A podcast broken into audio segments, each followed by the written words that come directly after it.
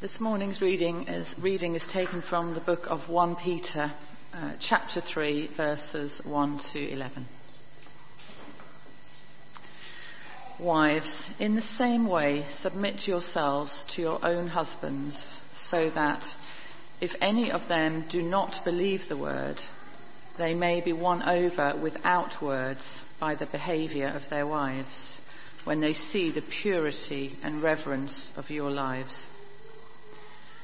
Your beauty should not come from outward adornment, such as elaborate hairstyles and the wearing of gold jewellery or fine clothes. Rather, it should be that of your inner self, the unfading beauty of a gentle and quiet spirit, which is of great worth in God's sight. For this is the way the holy women of the past who put their hope in God used to adorn themselves. They submitted themselves to their own husbands, like Sarah, who obeyed Abraham and called him her Lord. You are her daughters if you do what is right and do not give way to fear. Husbands, in the same way, be considerate as you live with your wives and treat so that nothing will hinder your prayers. Finally, all of you, be like minded, be sympathetic, love one another, be compassionate and humble. Do not repay evil with evil or insult with insult. On the contrary, repay evil with blessing, because to this you were called so that you may inherit a blessing. For whoever would love life and see good days must keep their tongue from evil and their lips from deceitful speech. They must turn from evil and do good. They must seek peace and pursue it. This is the word of the Lord. Thanks be to God. Thank you, Jo. And you would have thought, bearing in mind that I, uh, I plan the sermon series and we're in 1 Peter at the moment and I choose who speaks week from week, I could have avoided this passage. Uh, and believe you me, I tried. but it's bounced back. so let's pray. Father, as we come now to your word, we ask that you would open our hearts and minds to see you afresh, to experience your love, and to be challenged in our calling. In your name. Amen. Well, as we've gone through 1 Peter, we've, we've had that sort of individual challenge, and now we're moving into a sort of corporate uh, and collective challenge. Last week, hopefully you'll be able to remember that we were looking at being called by name. God has a personal interest in each one of us, and we are called to be that holy nation, that royal priesthood. But of course, whenever you live in a society, humankind enters in, and then we seem to get, particularly where men are concerned, you seem to create a hierarchy. It's those who shout loudest that get heard, and uh, it's those of importance who put themselves above others. So I'm going to turn to the uh, passage in a moment, uh, but I just want to look a little bit about the context of uh, these verses and how they would uh, have come across at the time. Because this is a passage which many will read quickly and be frustrated, possibly even angry. Typical misogynistic man writing a passage about submissive wives. From the beginning of the Bible, we're told that God created humans in his own image.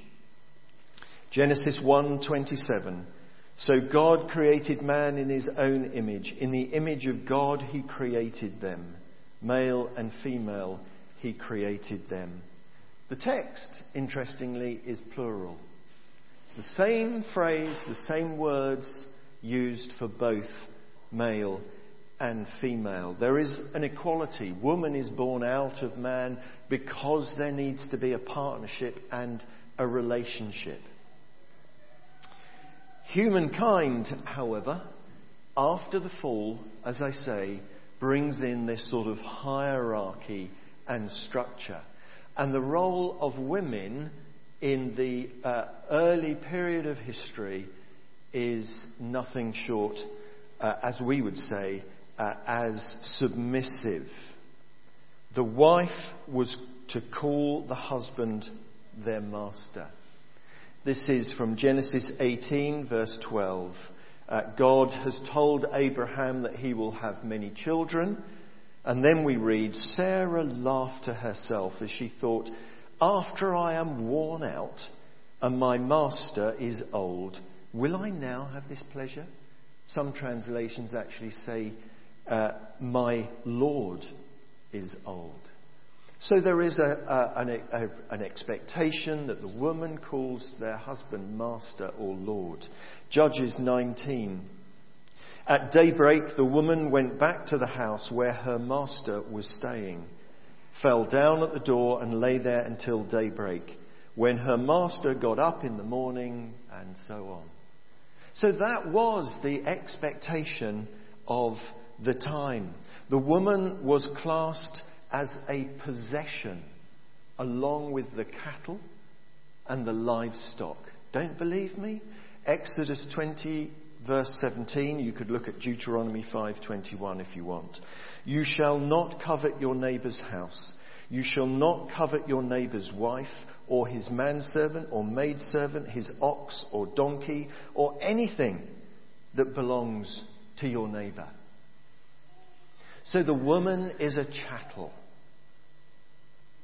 It gets uh, just as bad in Ruth. Ruth, we think, is a progressive book because Ruth is, uh, along with um, Naomi, uh, changing the course of this history. Boaz said, On the day you buy the land from Naomi and from Ruth the Moabitess, you acquire the dead man's widow in order to maintain the name of the dead with his property.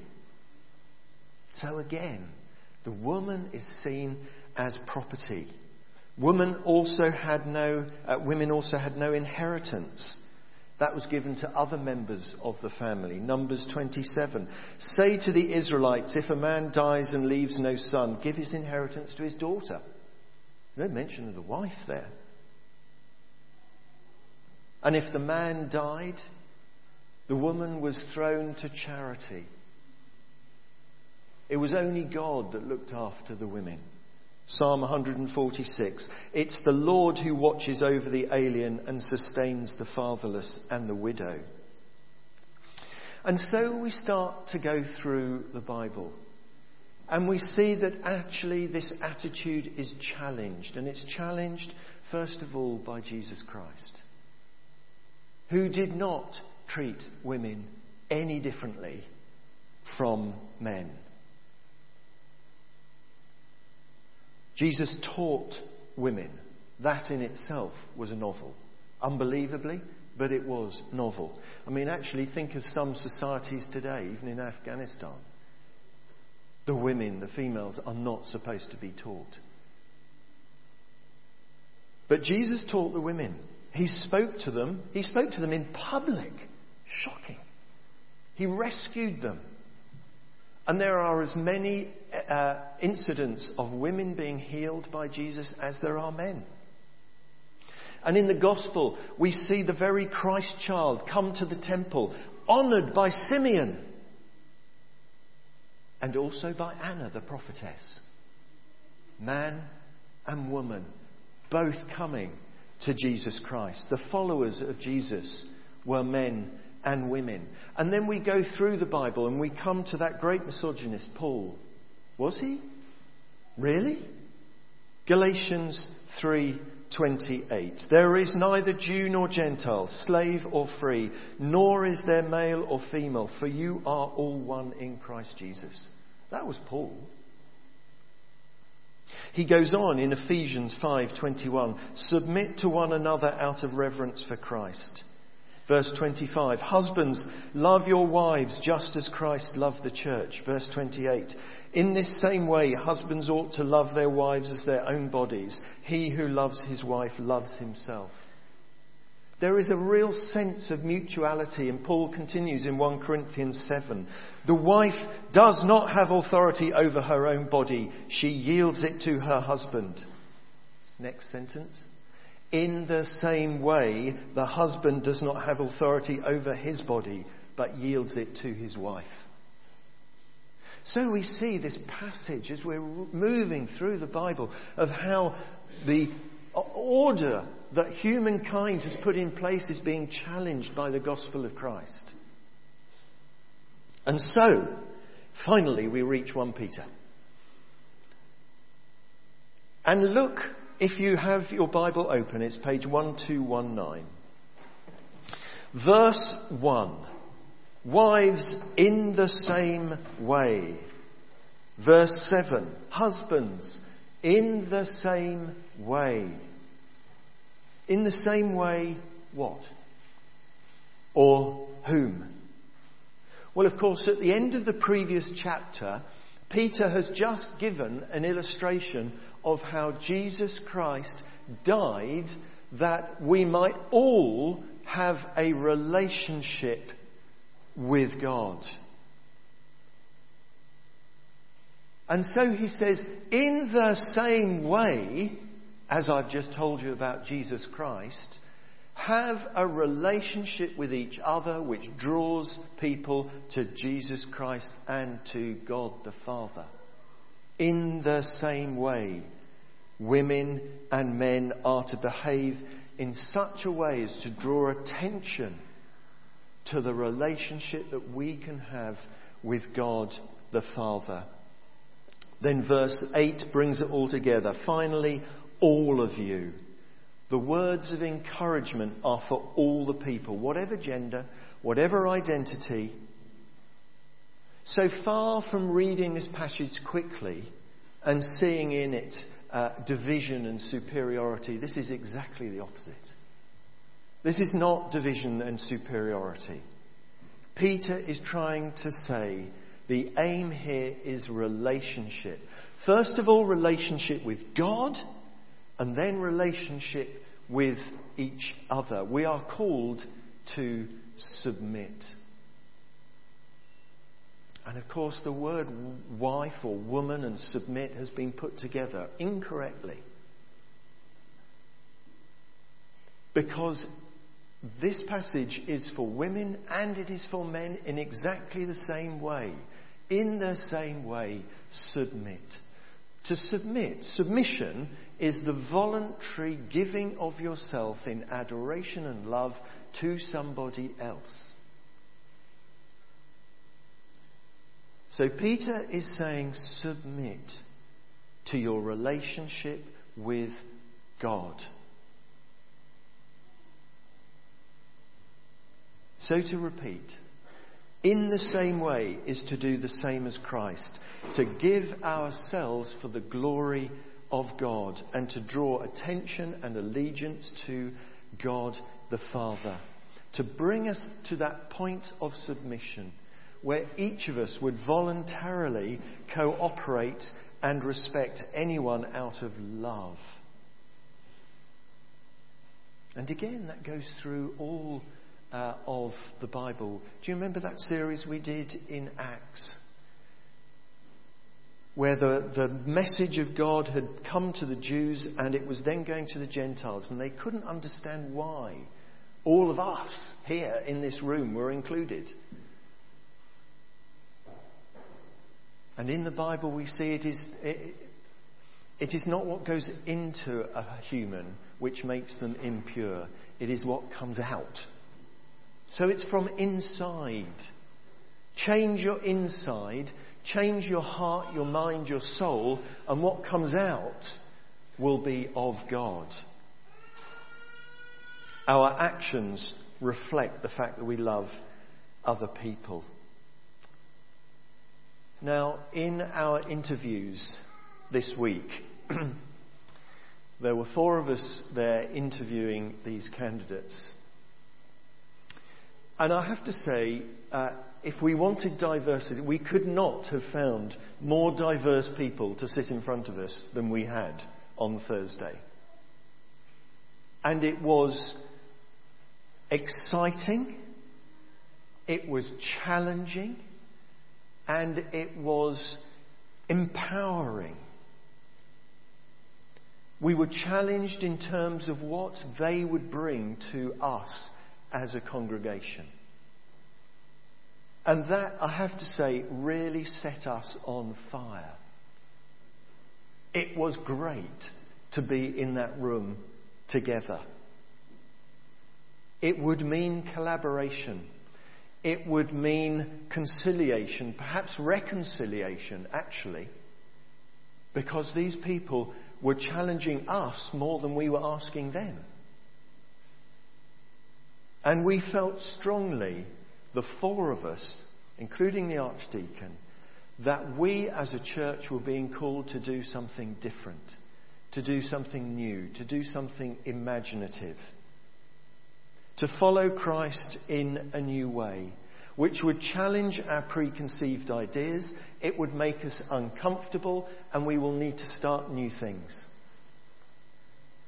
The answer to which is great, let's do the new things. Who's going to help us? Which of the people we're interviewing is going to help? These are the days that we need. What do you mean you can't do a Thursday? Oh. But that's when we need you.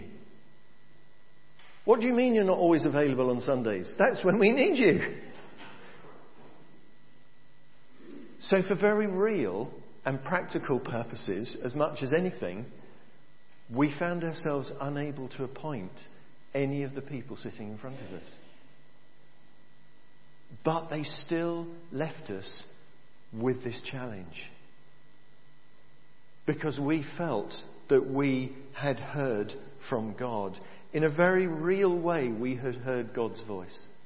In a very real way, our relationship had been set right with God. Our understanding of where the church was going had been set right with God. What we need to do is work out what that means in practice. Because having set our relationship with God, we need to set our relationship with each other. And by each other, I don't just mean in here, I mean with our community. Because that's where uh, we need to reach out.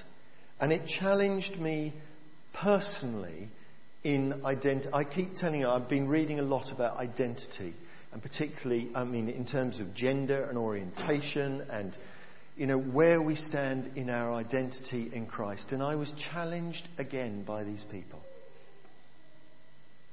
I need to get my relationship with God right, and then other things will fit into place. Then I will see.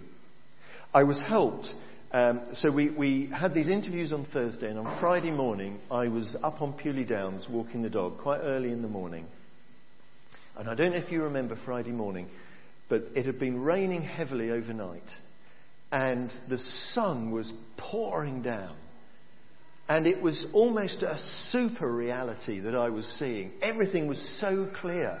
It was so fresh. And there were these pockets where I could almost see the blades of grass on the hillside opposite. Yet in the middle there was mist. And I couldn't see anything at all. And to me, I just stood there thinking, God, you are speaking to me here. I can see some things, but I can't see everything. And there are people living down there in the gloom who can't see anything. There'll be people in that field there who can see that field perfectly, but they can't see this bit over here. And we've all, we all stand in different places. But we inhabit the same landscape. The landscape for all of us is the same. And little by little, during the day, the sun came and picked out the pockets so that I could see more and more and more. And I think God is doing that with us and will do that with us. We all stand in different places. We all have a different perspective, but we inhabit the same landscape. And as the sun, S O N, comes among us, we will be able to see things more clearly. And this call is therefore to each one of us. We have to set right our relationships with God and then each other. And Peter gives us, I will, I did, I will return to the passage. Um, he gives us five uh, key uh, phrases in verse 8. Finally, all of you live in harmony. We should have the same focus on the same goals and the same call from God. Live in harmony. Be sympathetic. We are not all in the same place. We do not all have the same view and the same perspective, but we inhabit the same landscape. And so, let's be sympathetic and empathetic, responding to each other. He goes on, love each other. Now, I have stood here many times with a wedding couple in front of me. And of course, the talk is all about love. But love is not just the gooey, I love you, darling. Can I kiss the bride yet? It is that, and they can't wait. But it's more than that. And what I always say about weddings is that love is thinking of the other person before yourself. That is love. And so we should love each other. Then we go on, be compassionate. We need to see the need. We need to see the need in each other, to have our hearts touched, warmed, to reach out, to care. And finally, we need to be humble. We need to encourage one another. We need to be pleased of each other's success. We need to be able to stack the chairs. That's what one of the candidates said when we said, "What do we, what do we get when we, uh, when we employ you?" And said, "I'll stack the chairs for you," which was good, and it's a challenge because you need to be able to stack the chairs before you've got any right or respect with other people. And in living like this, in these five things, in harmony, in sympathy, in love, in compassion and humility, there we have unity. And we found last week, didn't we, at the service last week, there is nothing so powerful as living out the call which is upon our life, walking the talk. Our identity is in Christ. Ephesians 5:21 again. Submit to one another out of reverence for Christ. We're all moving forwards together and it's good to learn what has been, but the future is different. And we are being called to something new. And it's great to look back and learn, but we can't inhabit the past because God is calling us to the future. And we need to pray. I'm going to be in the vestry at the end, if that's all right, Nick. If you want to go to the back, I'm going to be praying. So if anything today has touched you, or you want to pray about anything, come and I'll be there to pray. I also want to bring us all so that we hold each other's feet to the fire. Because God is calling us to something new. And I, I see prayer as this great furnace. It's a place where we refine God's thoughts. We f- see His power and His energy. And so we're going to have a furnace meeting on Wednesday, half past seven here in church. And we will pray. And we will be together. And we will have regular furnace meetings. I quite liked that this morning when I thought of it. Um, but we will pray. And we need to pray as individuals, but we need to pray together regularly. Because for God to move among us, we need His Holy Spirit to be upon us. So let's pray now. Oh Lord Jesus, thank you for these challenging passages.